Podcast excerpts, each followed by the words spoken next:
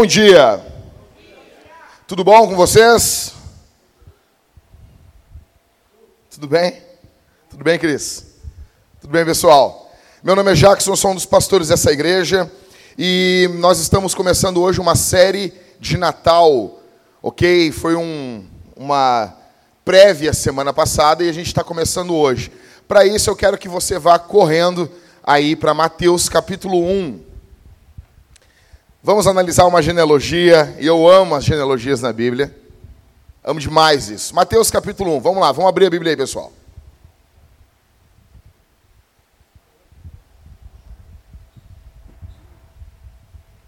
Mateus, Evangelho de Mateus. Semana passada nós meditamos a página em branco da Bíblia. Vocês que vieram aqui no culto, vocês se lembram disso, tá bom? Negão, quando tu começa a ser pregador, te dão um pote de margarina, tu já prega ali sobre os elementos da, da margarina ali. Vamos lá. Mateus capítulo 1. Então, semana passada a gente pregou sobre a página em branco da Bíblia. Foi demais. Todo mundo abriu aí? Acharam? Começo do Novo Testamento. Está com a Bíblia em mãos? Não fecha a Bíblia. Ok? Vamos lá? Vamos lá, gente boa, gente bonita. Mateus capítulo 1, a genealogia de Jesus Cristo. Verso 1. Livro da genealogia de Jesus Cristo, filho de Davi, filho de Abraão. Olha aqui para mim. Muitas pessoas atacam a Bíblia dizendo assim: olha, uh, as genealogias da Bíblia não são iguais. Eu amo quando os ateus atacam a Bíblia assim, sabe? Ateuzinho de internet. Eles atacam dizendo: olha, a genealogia é diferente. Claro que é, cara. O nome disso chama-se saltos genealógicos. Olha o que, que Mateus já está falando no verso 1: que Jesus é filho de Davi. O pai de Davi era, é, é, o pai de Jesus era Davi? De certa forma, não, de certa forma, sim. Ele está dando um salto genealógico bem grande. Ainda com Abraão, ainda enorme. Por isso que chamavam Jesus de filho de Davi. E todo mundo vive tranquilo com isso, tá bom? Só o ateuzinho que não. Verso 2: Abraão gerou Isaac, Isaac gerou Jacó, Jacó gerou Judá e seus irmãos. Judá gerou de Tamar, Farés e Zará. Farés gerou Esrom, Esrom gerou Arão. Arão gerou Aminadab, Aminadab gerou Nasson, Nasson gerou Salmão.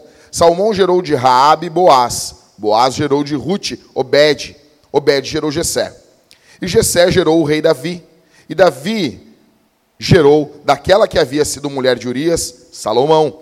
Salomão gerou Roboão, Roboão gerou Abias, Abias gerou Asa, Asa gerou Josafá, Josafá gerou Jorão, Jorão gerou Osias, Osias gerou Jotão, Jotão gerou Acás, Acás gerou Ezequias, Ezequias gerou Manassés, Manassés gerou Amon, Amon gerou Josias, Josias gerou Joconias e seus irmãos, na época do exílio da Babilônia. Depois do exílio na Babilônia, eh, Jeconias gerou Salatiel, Salatiel gerou Zorobabel, Zorobabel gerou Abiúde, Abiúde gerou Eliaquim, Eliaquim gerou Azor, Azor gerou Sadoc, Sadoc gerou Aquim, Aquim gerou Eliúde. Aquim é muito nome de Star Wars. Eliúde gerou Eleazar, Eleazar gerou Matã, Matã gerou Jacó, Jacó gerou José, marido de Maria, da qual nasceu Jesus, chamado Cristo. Assim, todas as gerações de Abraão até Davi foram 14, de Davi até o exílio na Babilônia, 14, e do exílio na Babilônia até o Cristo, 14. Ok? Amém? Amém? Amém? Deixa eu explicar uma coisa para vocês. Eu já sei agora qual é o sexo do meu filho. É uma guria. Eu já, eu já sabia. Eu estava falando isso há um tempão. Estava falando para vocês, desde o primeiro dia, que era uma guria, Isabel. Todos os dias, quando a gente faz o culto lá em casa, e eu vou orar pela Talita, e ponho as minhas mãos sobre ela, oro, atiro os pecados dela na oração. Mentira, você não pode fazer isso. Você não deve fazer isso. Senhor, está lá o Arthur lá, perdoa. perdoa essa tua servinha aqui que queimou arroz. Imagina isso, cara. Não dá, cara, não dá. Não faço isso, não. Sou contra isso. Tanto que eu botei até no manual do culto que o homem não deve fazer isso. Porque vontade dá. Então, toda vez que eu estou orando pela minha esposa, vou orar pelo, pelo, nosso bebê. Eu já tinha vontade de orar pela Isabel, mas eu sabia que a Thalita, se eu dissesse o nome Isabel, ela ia tirar a mão, minha mão assim. Tira a mão daqui. Porque na cabeça da Thalita era um, um guri. Era um guri. Mas você sabe, gente, no reino de Deus, o filho vem dos lombos do pai. E eu já sabia desde o primeiro dia. Era uma guria. Deu uma outra hora eu conto para vocês que é uma coisa meio mística, como eu fiquei sabendo isso. Meio neopentecostal. Bom, mas resumindo, gente, a, a Vintage é uma família. Os irmãos que estavam lá em casa ontem estavam muito alegres conosco. Nós nos alegramos muito com o nascimento de crianças. Eu me lembro no dia que a Stephanie descobriu que estava grávida. Você lembra, Stephanie? Nós pegamos e fomos correndo lá para Canoas e a gente foi num, num pastel ali no Guaju, no Guajuviras ali. Entre tiros e alegria, nós estávamos comendo aquele pastel. E outra coisa, sempre quando, quando você for comer pastel, você tem que entender, você vai queimar a boca. Acabou. Você vai comer pastel, sempre tem um caldo que escorre do pastel, que foi fervido no inferno, e tu vai ficar com uma bolha na língua, uma bolha no céu. O céu da boca vai descascar. Quando você descasca o céu da boca, você entende duas coisas. Um, você é gordo. Você não espera a comida esfriar. E dois, você está ferrado. Porque gordo come comida quente. Vai dizer que não é, William? Não, tu não sabe o que é isso, eu também não sei. Mas eu ouço as pessoas falar, porque foi um gordo que criou o petit gâteau. Um gordo criou o petit gâteau. Ele tinha um sorvete. E daí tinha um bolinho que a mãe dele fez, Marco. E estava quente. E ela disse: espere esfriar. E ele: não, não, não, não, daqui quente mesmo. Botou o sorvete. Tu tem uma comida gostosa. Para emplacar, tu precisa do, do quê? Em culinária? Um nome em francês. Né? Na teologia, tu precisa de um nome em latim. Na culinária, tu precisa de um nome em francês. Então, petit gâteau. Era um gordo, entendeu? Que não quis esperar o pão terminar de esfriar. Gente, nós estávamos felizes ontem ali em casa. Por que isso? Porque a Vintage é uma família. Você precisa entender isso. A nossa igreja é uma família. Nós nos portamos como uma família, para as coisas boas e para as coisas ruins. A linguagem de Deus, presta atenção aqui. A linguagem de Deus é uma linguagem familiar. Deus se revela como no Antigo Testamento? Como Pai.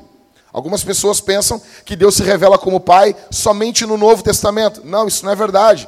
No Antigo Testamento, Deus se revela como Pai. Adão era chamado Filho de Deus. A Bíblia fala Deus chamando o povo de Israel de filho, ali no livro de Malaquias, que no ano passado eu preguei para vocês. A linguagem de Deus é uma linguagem familiar. Deus se revela como Pai. E em Jesus nós temos irmãos e irmãs.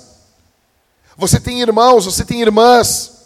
Você vive num contexto familiar. E é tão familiar que até existem coisas ruins no nosso meio. Porque família de, ver, de verdade, não as das propagandas de margarina. Família de verdade tem problema. Essa linguagem, presta atenção, familiar, ela é muito importante na Bíblia. Na verdade, ela é um dos meus temas preferidos na Escritura. A linguagem familiar. Ela é tão importante no Antigo Testamento que ela invade o Novo Testamento e é através dessa linguagem familiar de uma família que o Salvador vem ao mundo. Deus, quando se faz homem, Jesus, 100% Deus, 100% homem, ele vem ao mundo por intermédio de uma família. Isso é fenomenal. Isso é fenomenal. O foco aqui de Mateus, capítulo 1, nessa introdução, é a família. Hoje, aqui de manhã, eu quero apresentar para vocês a família de Jesus. Quero que você conheça um pouquinho mais quem é a família de Jesus. A gente pode falar sobre a nossa família? Você pode falar sobre a sua família? Decepções, traumas, tristezas. Deixa eu entender uma, deixa eu dizer uma coisa. Todos nós aqui temos segredos de família. Não, não tem um programa até que era, tinha, né? É segredos de. Não, não. Era casos de família, né? Por que, que aquilo bombava? Porque toda família tem um segredo. Eu me lembro o dia que eu descobri um babado na minha família. Eu e minha prima. E é óbvio que eu não vou contar para vocês, porque é um segredo de família. Mas é um negócio muito cabeludo. A gente era criança e a gente foi criado em Nárnia praticamente. Nossos pais não pecam. Até o dia que a minha prima e eu descobrimos um negócio muito tenso na nossa família. Muito tenso.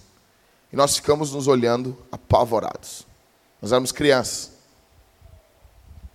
Problemas, traumas, decepções, família problemática. Nem todo mundo é direitinho, bonitinho, redondinho, ajeitadinho. Tem coisas complicadíssimas. O interessante é que quando nós pensamos, olha para mim aqui, quando nós pensamos assim, poxa, só a minha família é assim. Será que só eu sei que existem histórias tensas na minha família? Então a gente olha para os irmãos da igreja, às vezes a gente pensa assim, poxa, os irmãos têm uma família perfeita. O Michael tem uma família perfeita. Oh, tranquilo, não vê problema nenhum. Olha para a vida do Arthur, menino do Murumbi. Vida perfeita. Pensa assim. E a gente é tentado a, a, a, medir a nossa família pela família dos irmãos. A questão é, eu quero que você olhe aqui, essa manhã, para a família de Jesus. Sabe por quê? Porque a família de Jesus, talvez a sua seja perfeitinha, mas a de Jesus, ela é problemática. A família de Jesus é pecaminosa, e pecaminosa no último. Dessa leitura que a gente fez aqui, eu quero destacar com vocês três homens e cinco mulheres: Abraão, Davi, José, Tamar, Raabe, Ruth, Batseba e Maria. Então, deixa eu explicar. Como que você lê genealogias? Rápido e confiante. Estufa o peito e lê. As pessoas vão pensar que você está pronunciando certo. Entendeu? Sabia? Quatro coisas rápidas, só em matéria de introdução sobre genealogias. Quando você se depara com uma genealogia na Bíblia, primeiro lugar, as crianças devem conhecer os seus pais e os seus pais devem conhecer os seus filhos. Escute isso. Quando a Bíblia nos mostra uma genealogia, ela está mostrando o coração de Deus. O pai tem que conhecer o filho e o filho tem que conhecer o pai.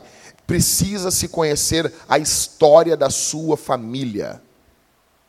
É interessante que no Brasil, alguns americanos dizem que no Brasil você não conhece o nome dos seus avós. Não se sabe o nome dos seus bisavós. Você sabe o nome de um tataravô seu? Você não sabe. Porque o contexto familiar no Brasil é extremamente deixado de lado. Em primeiro lugar, então, quando eu leio uma genealogia, eu entendo que o pai deve conhecer o seu filho, e o seu filho deve conhecer o seu pai. Em segundo, o que nós entendemos, a matéria de introdução aqui, Deus ama as pessoas, os indivíduos, e Deus conhece eles pelo nome. Deus não é um Deus só de multidão. Deus conhece as pessoas na sua individualidade. Três, o que eu aprendo com as genealogias? Deus trabalha no mundo através de famílias. Deus trabalha no mundo através de famílias. Tanto que a igreja, Paulo diz que ela é a família de Deus. Quarto, toda árvore genealógica, toda. Eu não sei se a tua família já fez árvore genealógica. Isso é um negócio muito chique. A minha família se reuniu, o pessoal e fez. Tenho uma festa na minha família todo final de ano, que o pessoal se reúne. Quem chega lá pensa que é um bando de louco. Na última que eu fui, tinha quase 400 pessoas. Tu, na entrada, eles te dão um crachá. Sem noção disso e tem o nome da tua bisa no crachá. E tem um palco, tem tudo, tem, tem prêmio, parece um programa do SBT. Tem umas tia que a gente não vê há um tempão, entendeu? Elas vão chegar para ti, uma tia, ela, uma, ainda mais quando ela tem, sabe que todo mundo tem uma tia gorda que tem variz. Todo mundo. As varizes parecendo uns troncos. e faz pão. Você está pensando na sua tia. E há uma grande probabilidade do nome dela ser Maria. E elas fazem aqueles pão. Cara, é muito bruto. O que tá dando com essa cara, Cris? Tu não tem uma tia assim? Não tem. Que triste, Cris. Deu, Cris, não tem, não tem tia nenhuma. Que droga. Aí tu chega, a, toda vez que a tua tia te olha, ela tem que fazer um comentário sobre ti. Como tu engordou. Tu tá magro, tu tá tisgo. Tu tá gordo, tá lustroso. Eu nunca entendi isso. Gordo e lustroso.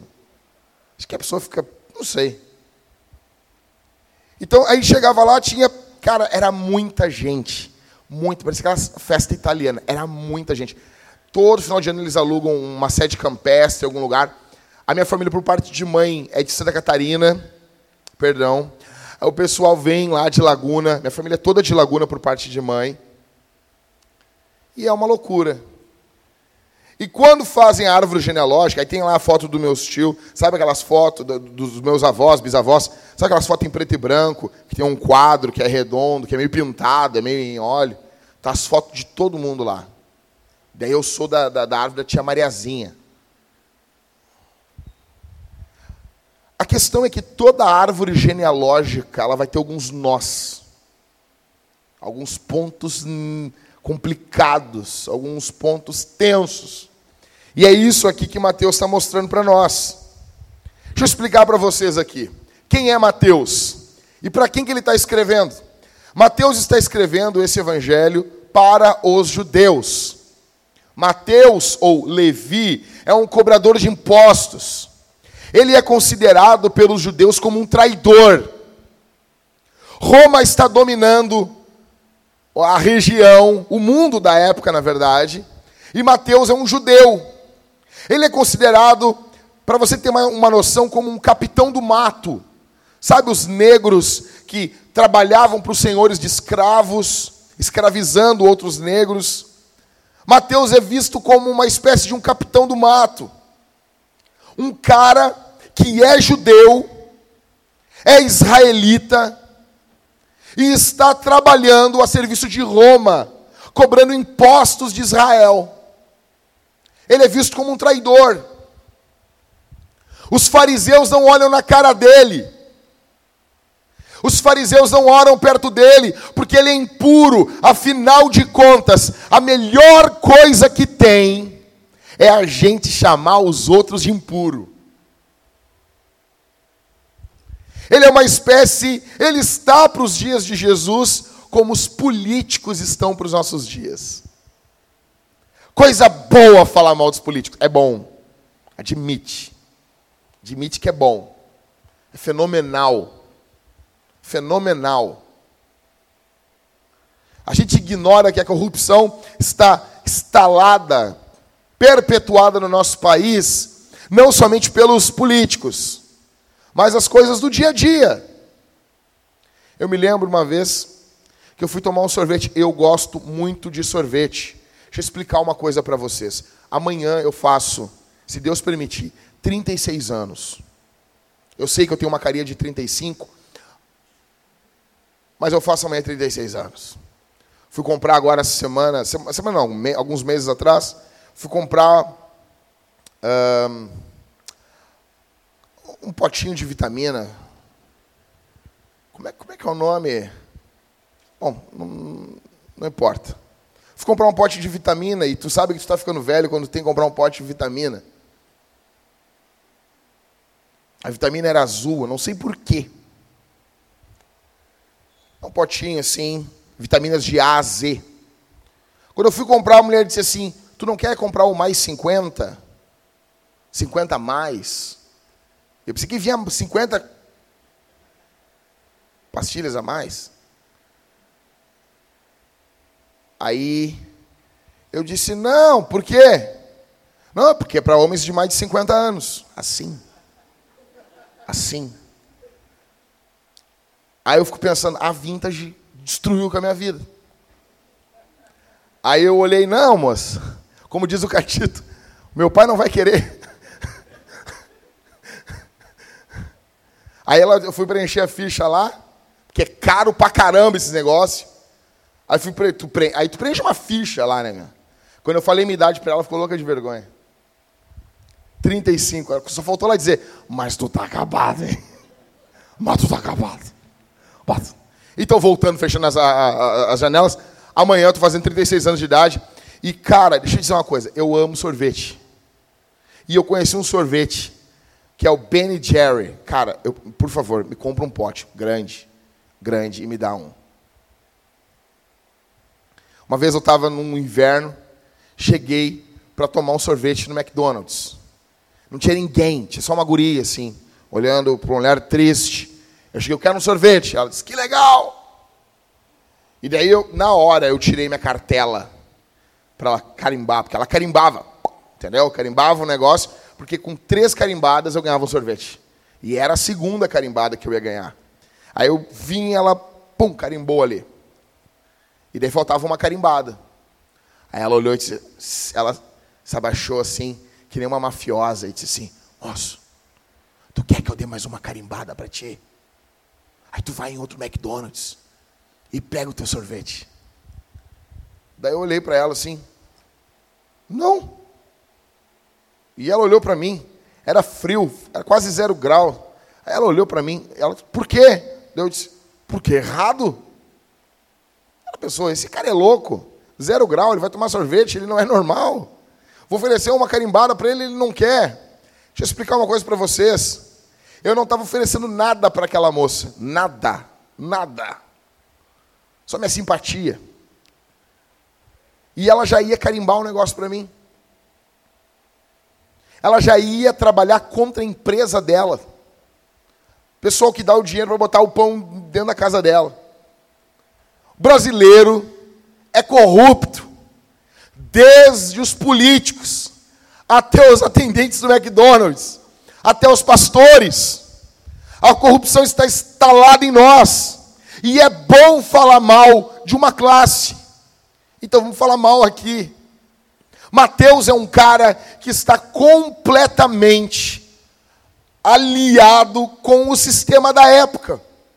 Ele é um cobrador de impostos para o governo romano. O povo tem pavor dele. E esse cara com certeza já foi desprezado, já tinha sido desprezado em diversos lugares, porque os fariseus eram implacáveis.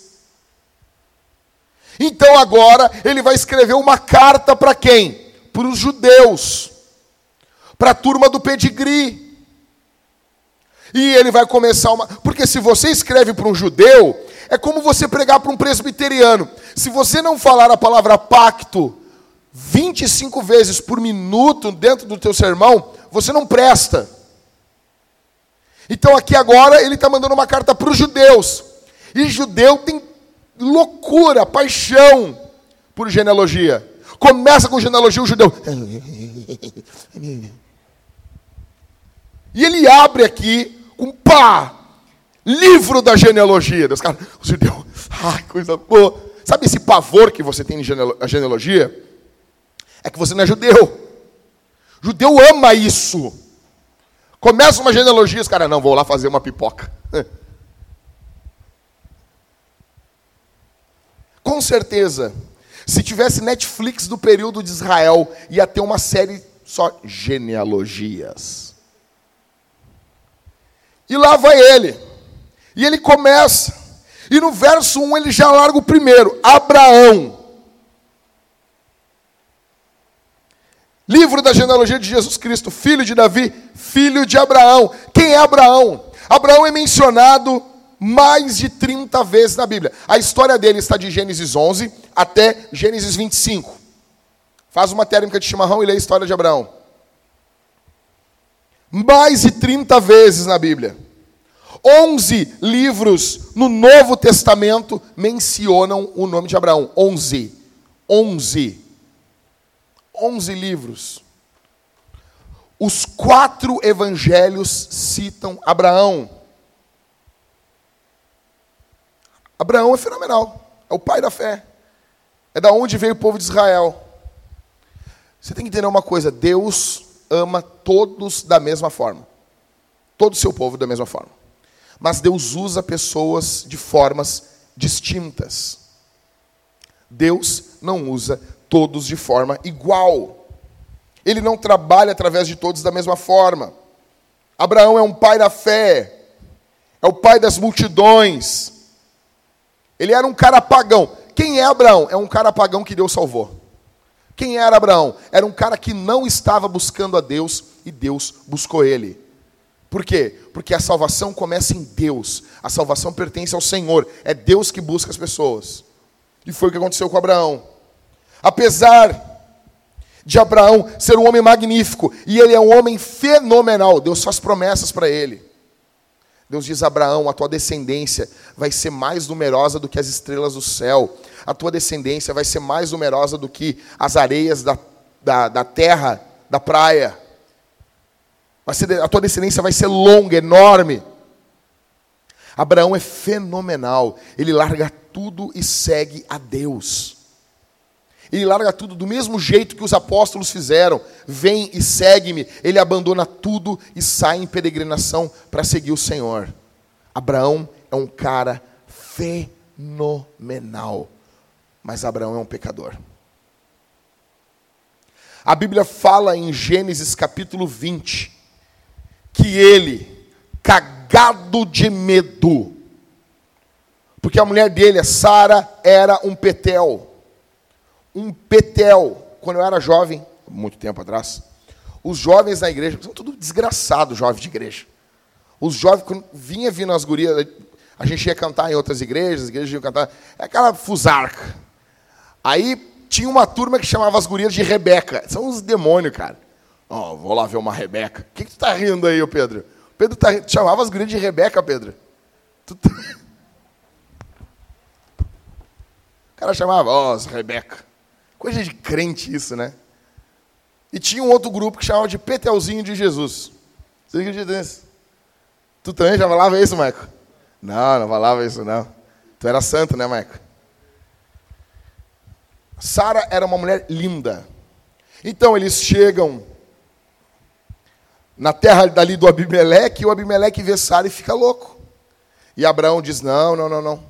Vão pensar vão, vão saber que tu é minha mulher e vão querer me matar. Então Sara, ó, maninho, maninha. Aí Abimeleque pega Sara e leva para o quarto. Vou casar com essa mulher.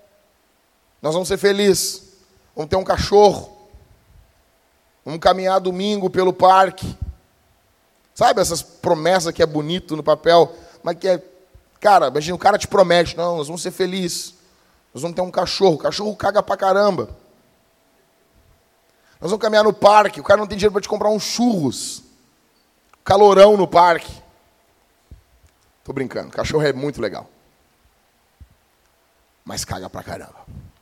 Aí, quando ele vai tomar Sara, o que, que acontece? Deus aparece para ele e diz assim: Não faz isso. Eu vou te matar, desgraçado. Ele vai dizer: Não, mas eu não sabia. Não, não, tudo bem. Até agora tu não sabia. Agora tu sabe. Larga essa mulher. Ele não fez nada com ela. Ele vai, xinga Abraão e diz: Pô, cara, por que tu, tu, tu trouxe tamanho pecado para o meu reino? E se eu tocasse na tua mulher? Abraão, o pai da fé, não creu que Deus podia livrar ele da morte. O pai da fé. Aí Deus disse para ele: Vai, eu vou te dar um descendente. Aí a sua mulher toma a frente da casa, e isso é uma desgraça mulher liderando a casa é uma desgraça. A não ser quando ela é. Tipo, o marido, o marido é pior, mas largou a mulher. Então a mulher tem que liderar a casa, óbvio.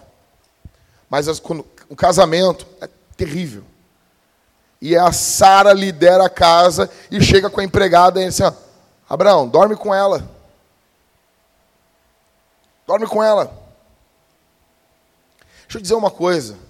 Isso pode parecer o mundo dos sonhos para muitos homens. A tua mulher te oferecendo uma outra mulher. Isso é um inferno. Isso é um inferno. Reinos, famílias são destruídas na Bíblia. Porque homens não mantiveram o seu cinto fechado. Você quer destruir a tua casa, traia a tua mulher. Abraão dorme com aquela moça. Ela é engravida. E a sua vida vira um caos. O pai da fé não creu que Deus podia salvar ele de Abimeleque. Não, Sara é minha irmã. Porque ela era prima dele. Então ele, não, não é mentira. Sabe essa galerinha da Bíblia aí? Que não, não é mentira. E tem muito hoje em dia isso. Não, é uma meia verdade. Dorme com a empregada. Não, mas é a descendência é minha. O pai da fé não creu que a sua mulher podia ser, ser mãe. O pai da fé não creu que Deus podia de, livrar de Abimeleque.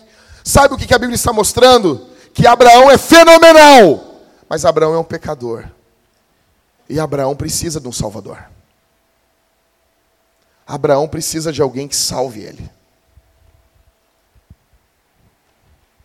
Segundo, o segundo personagem que eu quero destacar aqui está no verso 1 também, está no verso 6. Livro da genealogia de Jesus Cristo, filho de quem? Filho de quem? Gente, filho de quem? Verso 1 aí. Verso 6, vai comigo. Jessé gerou quem? O rei Davi. Davi gerou o quê? Daquela que havia sido mulher de Urias. Salomão, olha aqui para mim. Olha aqui para mim. Olha aqui, não, não, cara. Se tu tiver dois neurônios, tu tá vendo que Mateus está na maldade. Você não nota isso aqui? Você não nota a pena do veneno, o veneno na pena dele? Olha só, Arthur, imagina tu escrevendo uma genealogia, Arthur. Aí tu larga para o povo de Israel. é para o povo de Israel. Aí tu vai citar o maior rei de Israel. Olha o veneno no verso 6. Olha o veneno de Mateus aqui. Mateus. Jessé gerou o rei Davi. Davi gerou daquela que havia sido mulher de Urias, Salomão. Você está notando isso, cara? Ou você lê isso aqui assim, eu não gosto de genealogia. Olha que coisa emocionante isso aqui, velho. Ele está largando na cara dos loucos. Esse é o bando de safado. Vocês estão falando do rei Davi, o rei Davi, na Record. Vocês estão falando do rei Davi. Olha quem foi o rei Davi. Um cara, quem é Davi? É um cara corajoso. Não, o, nego, não, o negócio, o que é do cara. Como dizia um amigo meu, o que é do cara é do cara. Davi não era frouxo. Davi, não, se tem um cara bagual, era Davi. Golias tocando terror. Os soldados todos tremendo de medo, igual você, igual eu. Davi olhou aquele cara e disse: Quem é esse incircunciso para afrontar os exércitos do Deus vivo? O, o, aquele grande guerreiro vindo em direção a ele, mais de dois metros de altura. Pegava o LeBron James no colo, botava no colo e dava tapinha na bunda do LeBron. Agora a Linda vai pegar essa parte do sermão e vai botar na internet. E vai virar uma desgraça nossa página na internet. Deus te abençoe, Linda. Aí o cara vem vindo com armadura, com espada. O escudo dele pesava 50 quilos. Negão, tu tem noção disso? Um saco de cimento no braço. Caminhando, correndo com um saco de cimento, balançando um saco de cimento. Tem noção disso? Davi olha ele e vai ao encontro dele, rodando aqui, ó. Largou uma pedra, uma, uma na testa. Blum. Aí Davi vai lá, arranca a cabeça dele. Não, negão, você tem noção que é isso? Você imagina isso. Cerrou a cabeça, arrancou a cabeça do cara, levantou a cabeça do cara e disse: Adeus em Israel. Imagina isso. Aí os caras se. Ah, o bicho pegou. Mas sabe isso? Cara, imagina isso, velho. Se tem uma coisa que Davi não é, Davi não é covarde. Davi não só é bruto, mas também compõe músicas. compõe os salmos, é poeta, é inteligente, tem intelecto. Davi também é paciente. Saul quer matar ele, quer destruir com ele. Ele aguarda pacientemente, ele não toca em Saul. As passagens de Davi e Saul são os textos que mais tocam em mim no Antigo Testamento. Quando o rei está aliviando o ventre. Na minha versão escrevia cagando. Davi pega ele aliviando o ventre. O que, que Davi faz? Davi corta um pedaço da capa e mostra de longe. Rei, eu não te toquei. Aí Saul perturbado, se ajoelha, chora. Davi é paciente. Ele é o rei mais lembrado pelos judeus. Só que vocês sabem muito bem que tem um período que ele deveria ter ido à guerra. A Bíblia diz: e no período que os reis iam à guerra, Davi estava em casa, vagabundeando. E quando ele está caminhando pelo palácio sem nada o que fazer, ele vê uma changa tomando banho pelada. Esse é o problema. Os caras falam: não, cara, não é. Faz mal ficar olhando mulher com pouca roupa, faz mal para as vistas e acelera o coração. Você pode, pode guardar isso para tua. Guarda, guarda isso. Você foi um pastor bem idoso que falou para mim. Estava na casa dele, tava, aí estava vendo televisão, aí entrou uma, umas dançarinas do demônio dançando bem louca ali, e ele desligou e ele falou assim: Isso aí faz mal para as vistas e acelera o coração. Davi não sabia. Não sabia. Aquela mulher é mulher de Urias. Seu o cara que estava na, lá na frente de batalha, lutando por Davi, lutando por todo o reino. Ele traz ela, mulher sem vergonha também. Davi pior ainda, porque é rei, se apropria, acha porque tem. Muitas pessoas são assim. Acham porque tem dinheiro, acham porque tem posição social. Por que, que eu não posso ter gente também? Muitos pastores pecam nisso. Muitas pessoas de dinheiro pecam nisso. Afinal de contas, o que, que é demais ter uma pessoa? Se apropriar de uma pessoa. E Davi dorme com ela. E o pior, ela engravida. E Davi faz toda uma trama, vocês sabem. Ele tenta, chama Urias, manda que Urias vá dormir com a mulher. Urias, é, é, ele, ele é genial, ele é fiel, mas ele também mostra como ele não tratava bem a mulher dele. É tenso a história, é dramática. Ele fica dormindo na porta do palácio, Davi acorda, o que está fazendo aqui? Ele assim, como que eu vou ir para casa dormir com a minha mulher, se os exércitos do Deus vivo estão na frente da batalha? É um homem honrado. Então Davi manda uma carta por ele para Joabe. Joabe é um desgraçado. E ele diz assim: o seguinte: quando o exército vier atacar, bota ele na parte mais tensa da batalha. E vocês recuem e deixem ele sozinho. Davi mata o marido da mulher para encobrir um adultério. Um pecado chama o outro. Esse é o melhor rei de Israel. Você tem noção que é isso? Esse, os judeus dizem, esse é o nosso melhor. Nós temos aqui Abraão e temos Davi. Davi é um pecador também. E Davi precisa de quem? Precisa de um Salvador. Você está vendo a família de Jesus? Davi precisa de um Salvador. Os dois melhores em Israel são pecadores. Você não nota? Velho, diz para mim. Quando você lê a Bíblia, sei que você lê a Bíblia todos os anos, você está lendo a Bíblia, você não nota que tem um negócio faltando no Antigo Testamento?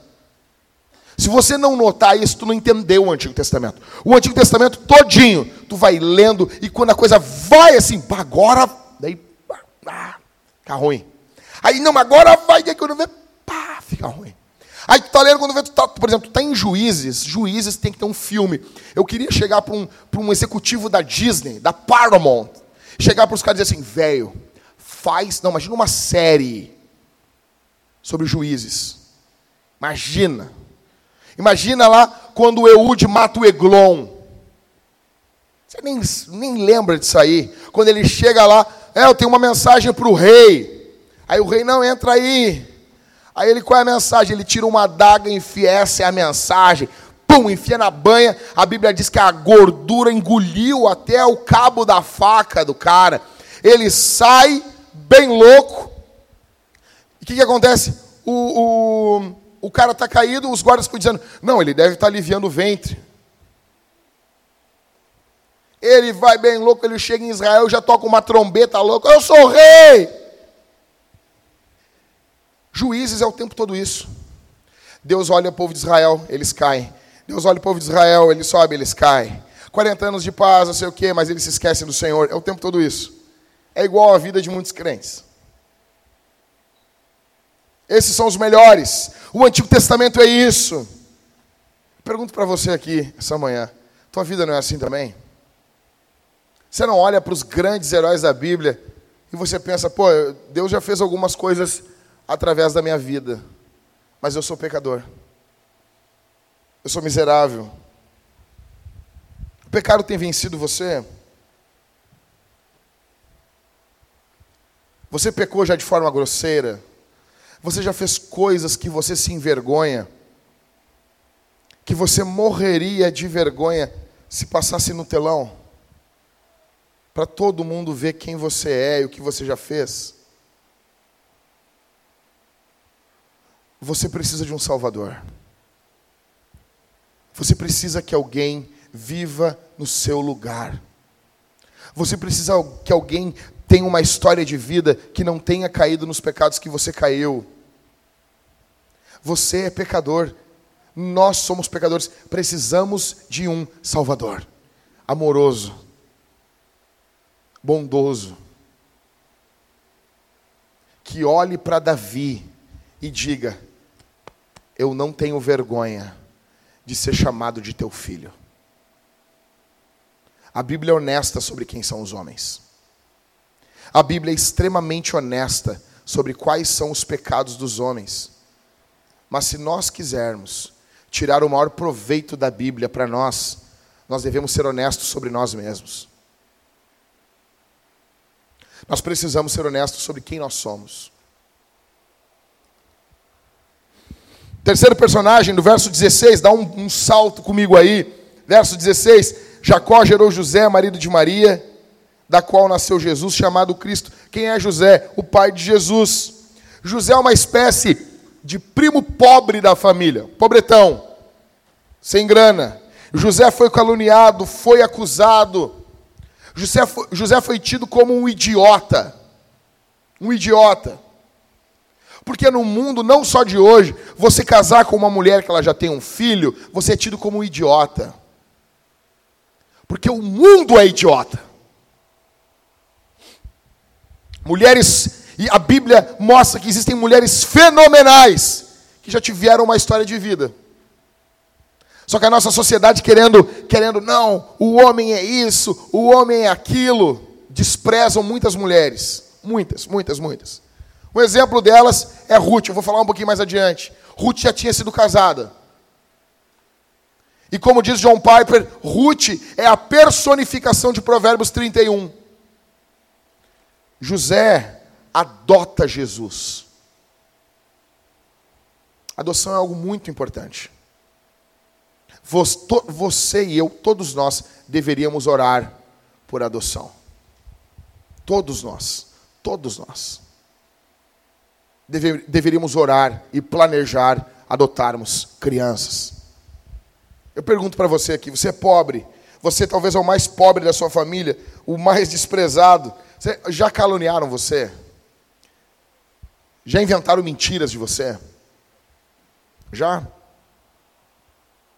Bem-vindo à família de Deus. A família de Deus é a família dos caluniados também. Você é bem-vindo na família de Jesus, porque José é bem-vindo também.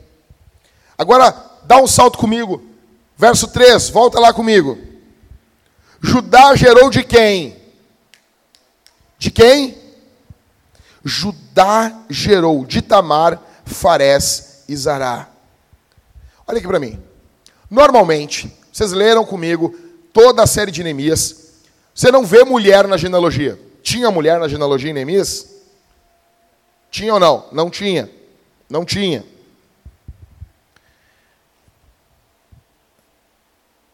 Por que que Mateus está citando mulheres aqui?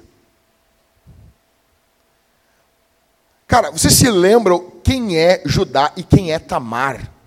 Você se lembra? Primeiro, são cinco mulheres aqui e quatro são gentílicas que Mateus está citando. Gênesis 38, leia em casa. Judá, ele se casa com Sua e ele tem alguns filhos. Dentre esses, Er, Onã e Selá. Aí, Er, Deus mata Er. A Bíblia não diz porque Deus pum, matou Er. Aí Onã, ele é irmão de Er. Ele tem que tomar a, a, a cunhada, que era uma, uma lei em Israel, para não deixar a mulher desprotegida. Então ela casa com o cunhado porque o, o marido dela morreu.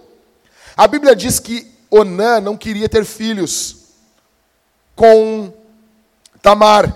Então, ele praticava o coito interrompido. Jogava o sêmen fora. Deus olhou isso e Deus se indignou. E a Bíblia diz: e Deus matou Onã. Por quê? Porque muitos homens só querem serviços sexuais às mulheres e não querem ter filhos com elas. Olham o sexo somente como prazer. E a Bíblia mostra, tem um livro só sobre isso, que é sobre prazer também. Mas como muitos jovens dos nossos dias, que olham as mulheres apenas como objeto sexual, e acontecem coisas terríveis e Deus mata alguns jovens, porque Deus odeia isso. Isso causa ódio em Deus. Deus mata, porque ele só queria dormir com ela. O que, que a Bíblia diz em Gênesis 38? Cabeludo o negócio. Olha o que a Bíblia diz. Tamar era nora de Judá. Tamar se veste como uma prostituta. Porque existem roupas de prostitutas. E mulher de Deus não usa roupa de prostituta. Ela se veste como prostituta e ela dorme com sogro. Você está entendendo o que, que Mateus está fazendo aqui, cara? Você está entendendo isso aqui? Olha sem vergonhice disso. Não, isso é sério. Capítulo 17 aqui de Mateus, pinga pecado. Pinga. Se tu torcer o texto, pinga pecado no chão. O que, que é isso aqui? Isso aqui é pecado. Você tem noção disso? Incesto. Uma nora dormindo com o sogro.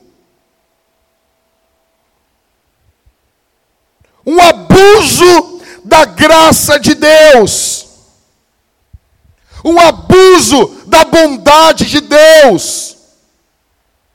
Então a gente pensa assim: ah, não, Deus vai destruir, porque tem coisas que Deus se indigna e destrói, e tem coisas que Deus se indigna também e não destrói, e é um mistério isso. E a gente pensa assim: agora não, agora Deus vai destruir isso aí, Deus vai acabar com esse negócio aí. Vocês estão pensando o quê?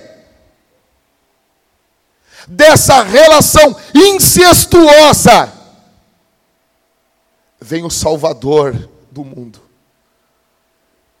No ápice do abuso da graça de Deus, no ápice, no apogeu,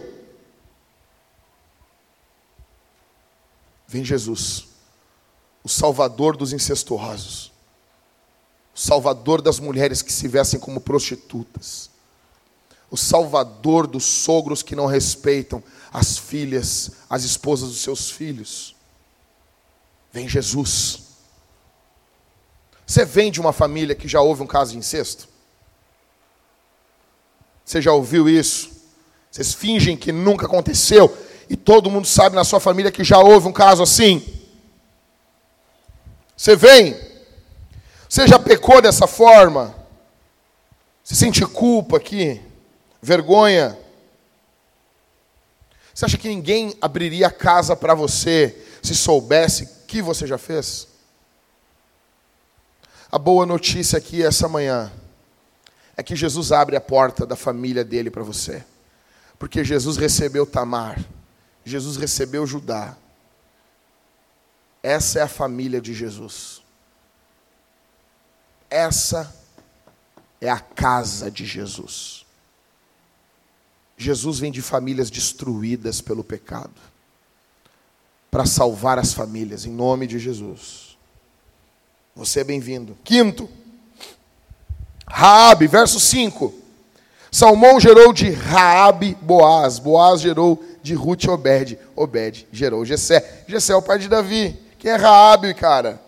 Vocês se lembram? Se lembram quando o povo, eh, o, o, o povo está eh, fazendo, eh, os espias estão analisando para invadir Jericó? A Bíblia diz que tinha uma prostituta, ela morava em cima do muro, tinha uma prostituta, ela, ela guarda os espias, ela protege e ela creu no Deus de Israel. E o que aconteceu com ela? Ela foi salva. Uma prostituta rebelde, mentirosa, se converte.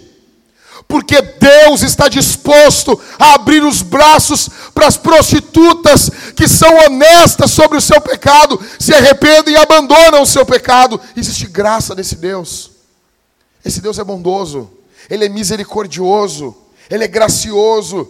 Eu quero dizer uma coisa essa manhã para você: você é bem-vindo na família de Jesus. O Natal é isso. O Natal é Deus dizendo: Eu te recebo. Eu sei quem você é, eu vi o que você fez, eu estava presente, eu vi tudo, mas eu recebo você. Eu recebo você. O que, que você vê aqui? Pergunto: você já foi prostituta? Você já cometeu coisas que você tem vergonha? Você está fugindo do seu passado? Você tem pavor de encontrar alguém na rua que sabe o que você fez? Alguém que vai olhar e dizer: aquela lá não é isso. Ah, aquele lá, eu estava junto com ele. Eu vi do que ele é capaz. Você tem vergonha disso? Você tem pavor disso? Uma vez, Agostinho estava caminhando por Hipona, e ele já era o grande bispo de Hipona, e ele caminhando, você imagina a cena, negão. E uma prostituta gritava: Agostinho! Imagina isso, cara. Imagina o pastor de igreja. E uma prostituta que teve um caso, gritando teu nome. E ele caminhando. E ela gritava: Eu sou a mesma! Eu sou a mesma! E vindo atrás dele. E a multidão olhando, e ele já era o grande bispo de Hipona. Eis que ele se vira para ela e diz assim: Mas eu não sou mais o mesmo. Raabe é uma prostituta que está arrependida, abandona o seu pecado e é aceita na família de Deus. Você é bem-vinda. Minha irmã, você é bem-vinda. O que te torna santa não é um ímã que nunca foi rompido. O que te torna santa é o sangue de Jesus, vertido na cruz do Calvário pelos teus pecados. Você não é definida se você perdeu sua virgindade ou não. Nós sabemos que isso é pecado. Isso não é brincadeira, mas a graça de Deus é maior. O amor de Deus é maior. É maior por você. Sexto, Ruth, verso 5, lê comigo aí. Salmão gerou de Raabe Boaz, Boaz gerou de Ruth Obed, Obed gerou Jessé. Ruth é uma moabita. Você se lembra, nós encerramos a série aqui de Neemias. Neemias ficou louco quando eles começaram a casar com as Moabitas. Cara, eu preguei uma série todinha em Ruth. Por favor, ouve ela. São seis sermões. É uma minissérie. Ouve essa série. Ela está no, no YouTube. Dizem que um dia vão colocar lá no, no, no nosso SoundCloud. Não sei quanto. Eu pedi isso faz uns quatro meses. Uma hora nós vamos conseguir. Mas ela tem todinha ela no YouTube. Cara, deixa eu dizer uma coisa para vocês. Eu amo a história de Ruth. Ruth e Maria, para mim, são as duas mulheres mais fenomenais da Bíblia. Ruth, Ruth, se você tem um filho, você tem assim, que tipo de nora você deve almejar? Uma nora como Ruth. Como aquela mulher ali. Você não ama isso? Família errada. História errada. Geografia errada espiritualidade errada. Está tudo errado na vida de Ruth. Então ela se encontra com Deus. E tudo muda. E tudo, tudo, tudo muda. Sabe por quê? Porque não existe cidadão de segunda classe no reino de Deus. Se você se encontrar com Jesus, tudo muda. Não existe cidadão de segunda classe na família de Deus. Ela é uma mulher magnífica, tem sua vida transformada. Aqui está a grande ideia do sermão. O foco do sermão é esse. Não importa quem é a sua família terrena. Se você se encontrar com Jesus, tudo é transformado. Tudo. Tudo pode mudar na sua vida daqui para frente por causa da graça de Deus. Tudo. Você pode, a partir de hoje, se tornar a primeira geração na sua família que vai servir o Senhor de verdade. Talvez você venha de uma família muito complicada. Muito complicada. Talvez você pode olhar para sua família e dizer: "Não há saída para mim". Eu quero dizer para você que há.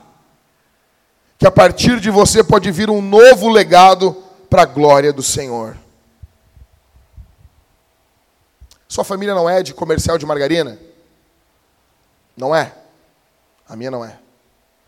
A minha não é. As coisas não são tão bonitas na sua família. Você esconde, a sua família esconde coisas terríveis. Você tem vergonha dessa história? Existem coisas que você esconde a sete chaves. Você olha para os irmãos da igreja e pensa, eles não passam por isso. Eu quero dizer para você, você é bem-vindo na família de Jesus.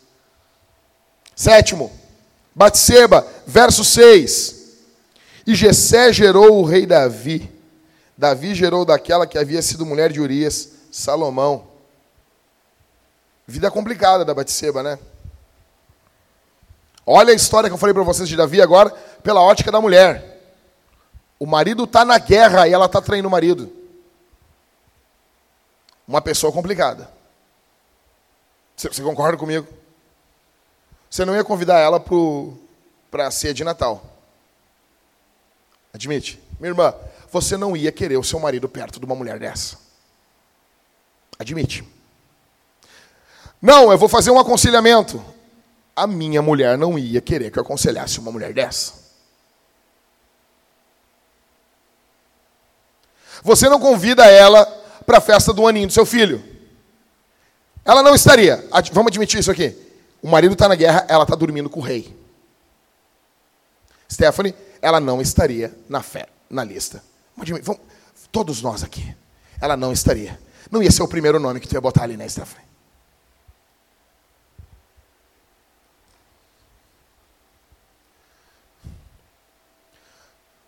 Você e eu não convidaríamos muita gente. Mas Jesus convida. Mas Jesus estende a mão para essa gente. Eu e você temos limites. Eu e você, provavelmente eu não convidaria essa mulher para entrar na minha casa, sem saber o que Deus fez na vida dela.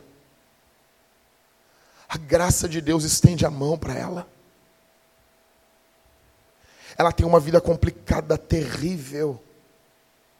E dessa mulher extremamente complicada, dessa mulher extremamente quebrada pelo próprio pecado, vem o rei mais sábio da história, Salomão, a graça de Deus. E de Salomão vem Jesus. Você está entendendo isso? Você já cometeu adultério? Eu quero falar aqui para vocês. Você já cometeu adultério? Você já tem um, você tem um filho fora do casamento? Eu conheço pessoas que têm filho fora do casamento. Eu conheço pessoas que cometeram adultério, tiveram a vida destruída. Eu quero falar para vocês. Você já dormiu com alguém que você não deveria ter dormido? Você fez sexo antes do casamento? Você cometeu algo que não deveria ter feito? Você fez algo que você não pode desfazer? Eu quero dizer essa manhã para você: há esperança para você, porque Jesus Cristo morreu em uma cruz pelo seu pecado. Ele estende as mãos para você. E ele diz: Essa é a sua família. Venha, entre, coma, beba. Eu recebo você.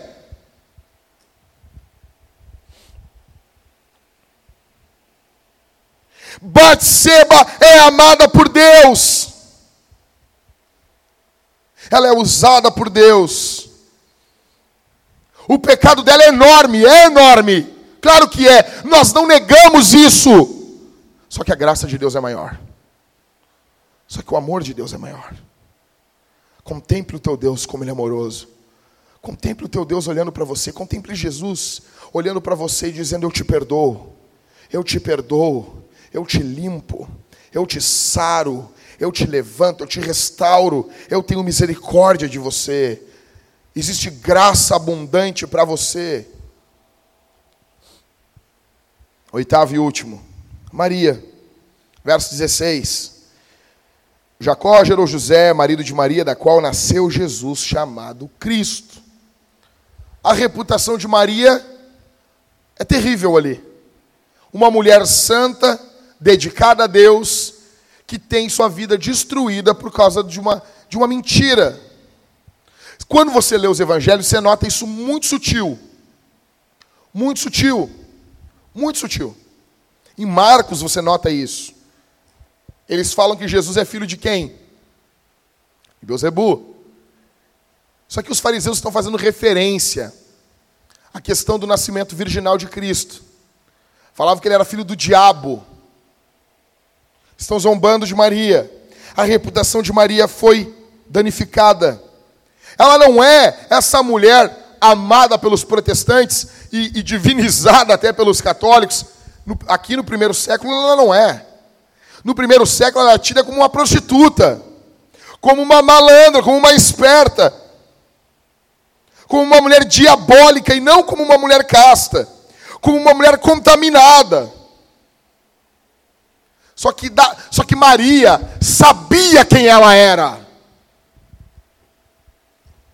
Estão levantando calúnias contra você? Já mentiram contra você? Já falaram coisas que você não fez? Já pegaram coisas que você fez e aumentaram?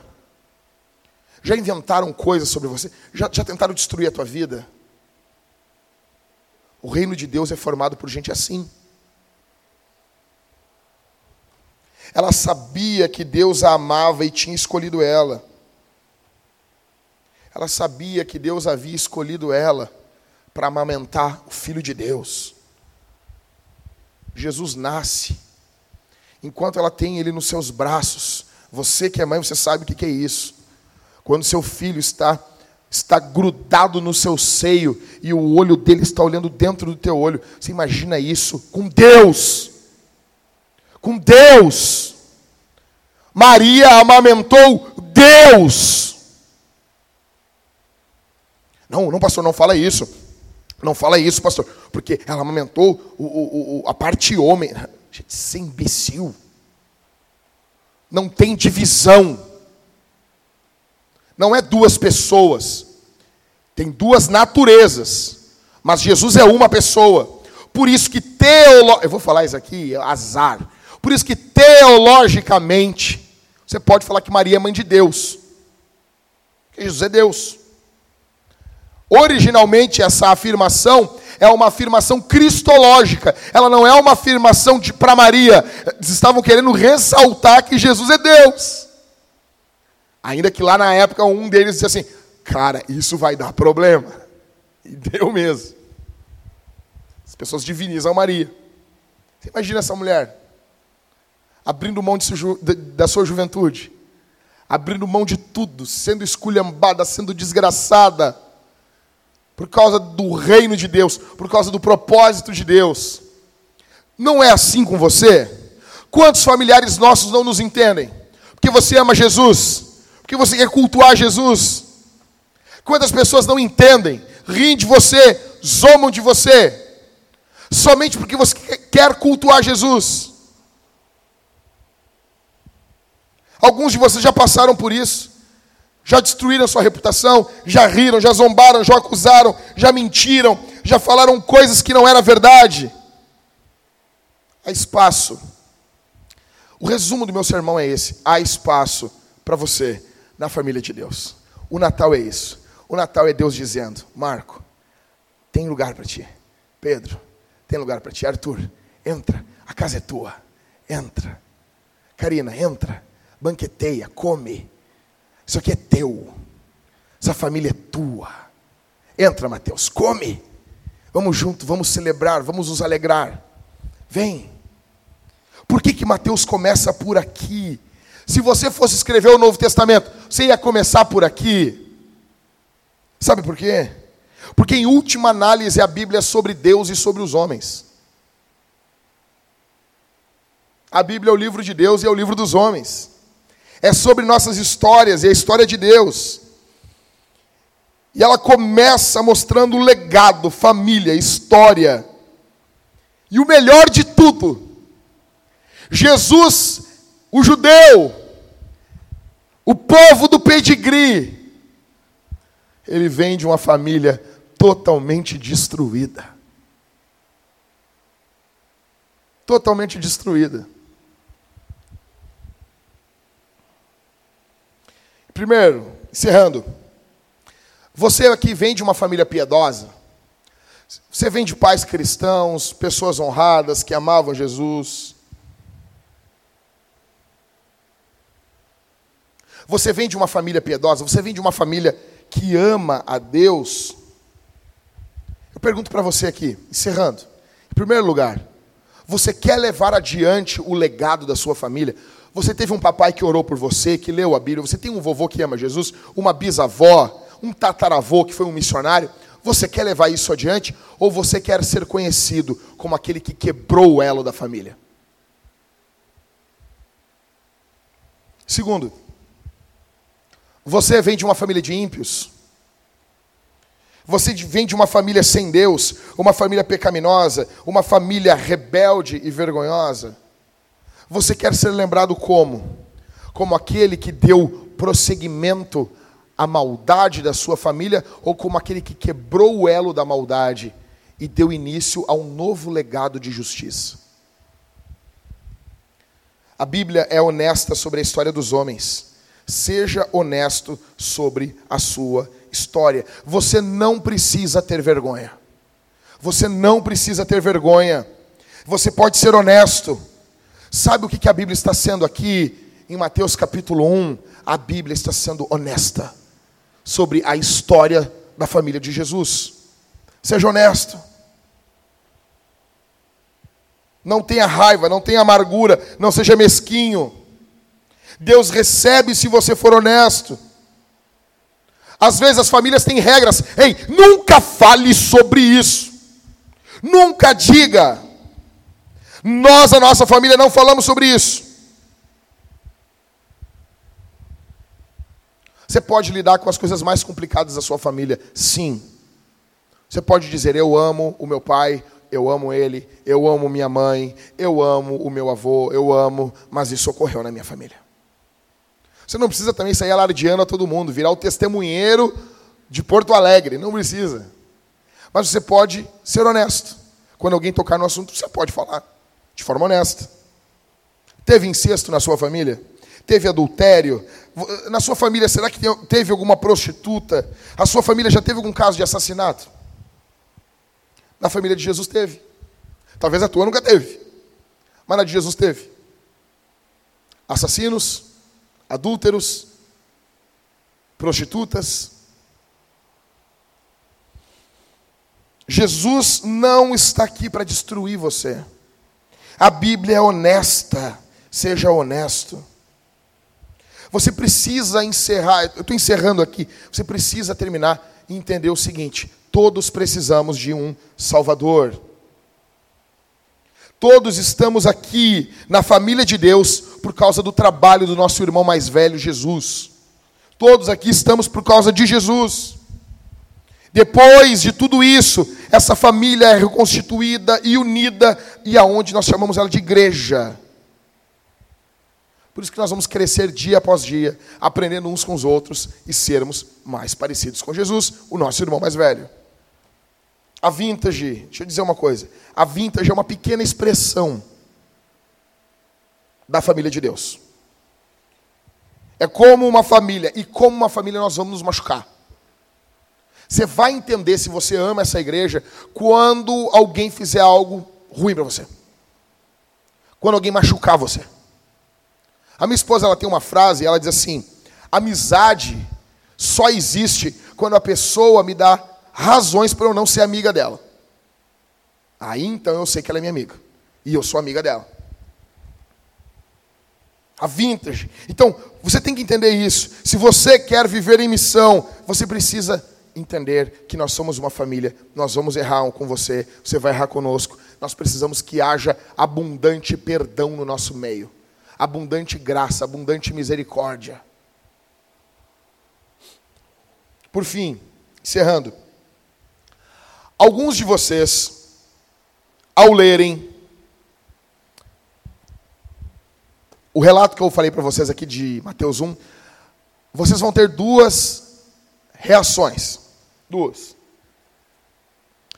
Você vai dizer assim, você vai ter uma reação, alguma, algumas pessoas vão dizer assim, é, a minha família é assim, eu preciso de um salvador.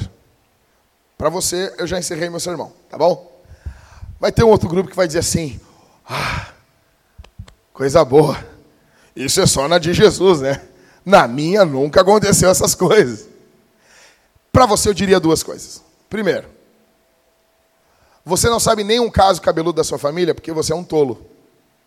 Porque nunca lhe contaram. Porque tem. Igreja para ser igreja precisa ter chiclete colado debaixo do banco e coral de criança cantando desafinado no final do ano. Nós já temos isso. Somos uma igreja. Família para ser família precisa ter casos terríveis, escondidos e provavelmente está tão bem escondido e você não sabe. Tão bem escondido e você nem imagina. Eu diria a segunda coisa para você. Talvez você diga: Não, na minha família nunca ocorreu isso. E você meio que sente uma superioridade por causa disso. Eu digo para você que o nome disso chama-se orgulho. E o orgulho é um, período, um pecado terrível.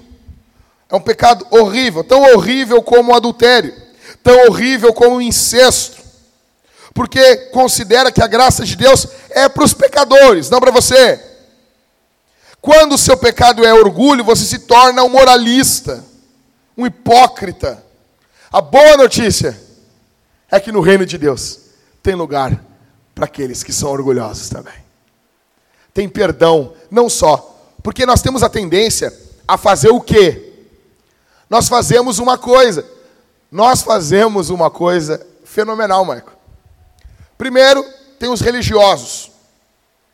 E eles excluem as pessoas. Então, nós identificamos o pecado do religioso. E daí sabe o que a gente faz, Ismael? A gente exclui o religioso. Nos tornamos uma outra espécie de religioso. Como se houvesse perdão para o incesto, para a imoralidade, para o adultério, para o assassinato, mas não. Para o orgulho não há. Então, surge uma gama de pessoas apontando o dedo para os religiosos.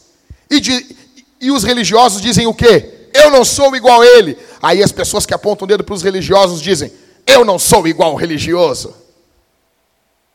Ok, Champs. Muito bom. Muito bom. Quero dizer uma coisa: a graça para os orgulhosos. Mas a Bíblia diz que Deus resiste, claro. Deus resiste todos os pecados. Se arrependa do seu orgulho. Se arrependa do seu pecado. Existe misericórdia para você. Existe espaço para você.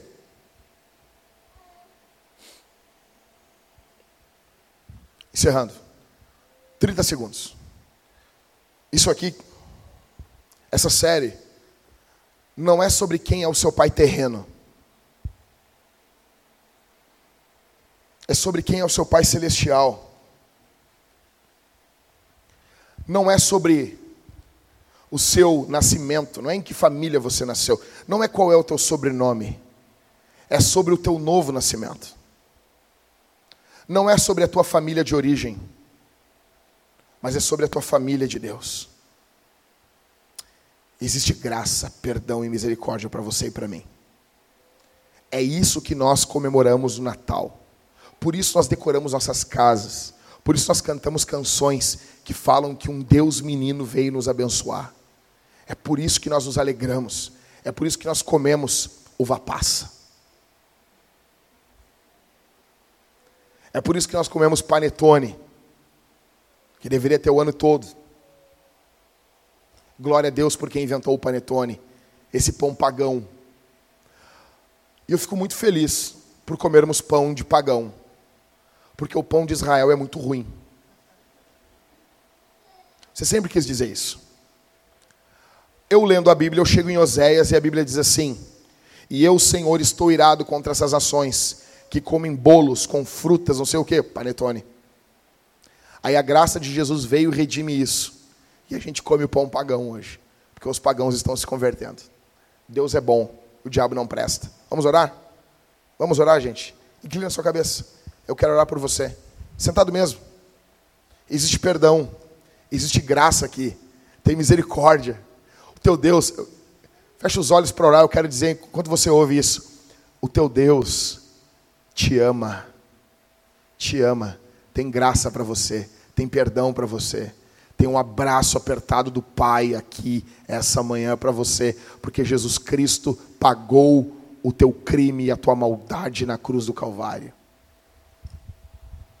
Pai, nós te agradecemos pela tua palavra, pela forma como o Senhor fala como um pai com seus filhos.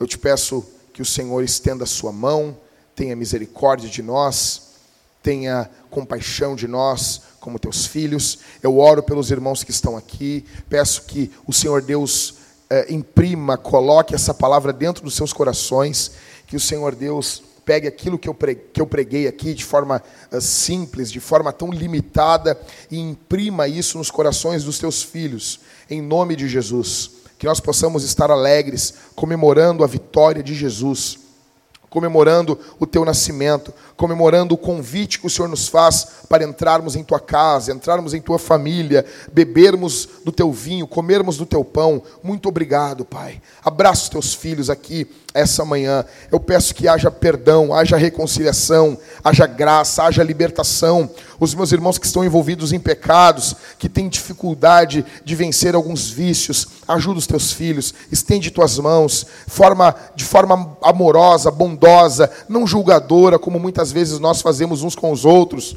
Estende tua mão, abençoa o teu povo e que o teu povo saia em missão essa semana, alegre, sabendo que tem um Deus que o ama, que cuida, que protege e que nada acontece em sua vida sem ser a ordem de Deus. Em nome de Jesus, cuida do teu povo, Senhor. Abençoa o teu povo, leva o teu povo essa semana para estar em missão. Essa é a minha oração. Eu te agradeço por tudo. Tu és um Deus bondoso, tu é bom, Senhor. Obrigado por ser nosso Pai, por enviar Jesus para morrer na cruz em nosso lugar. Muito obrigado, Senhor. No nome de Jesus. Amém.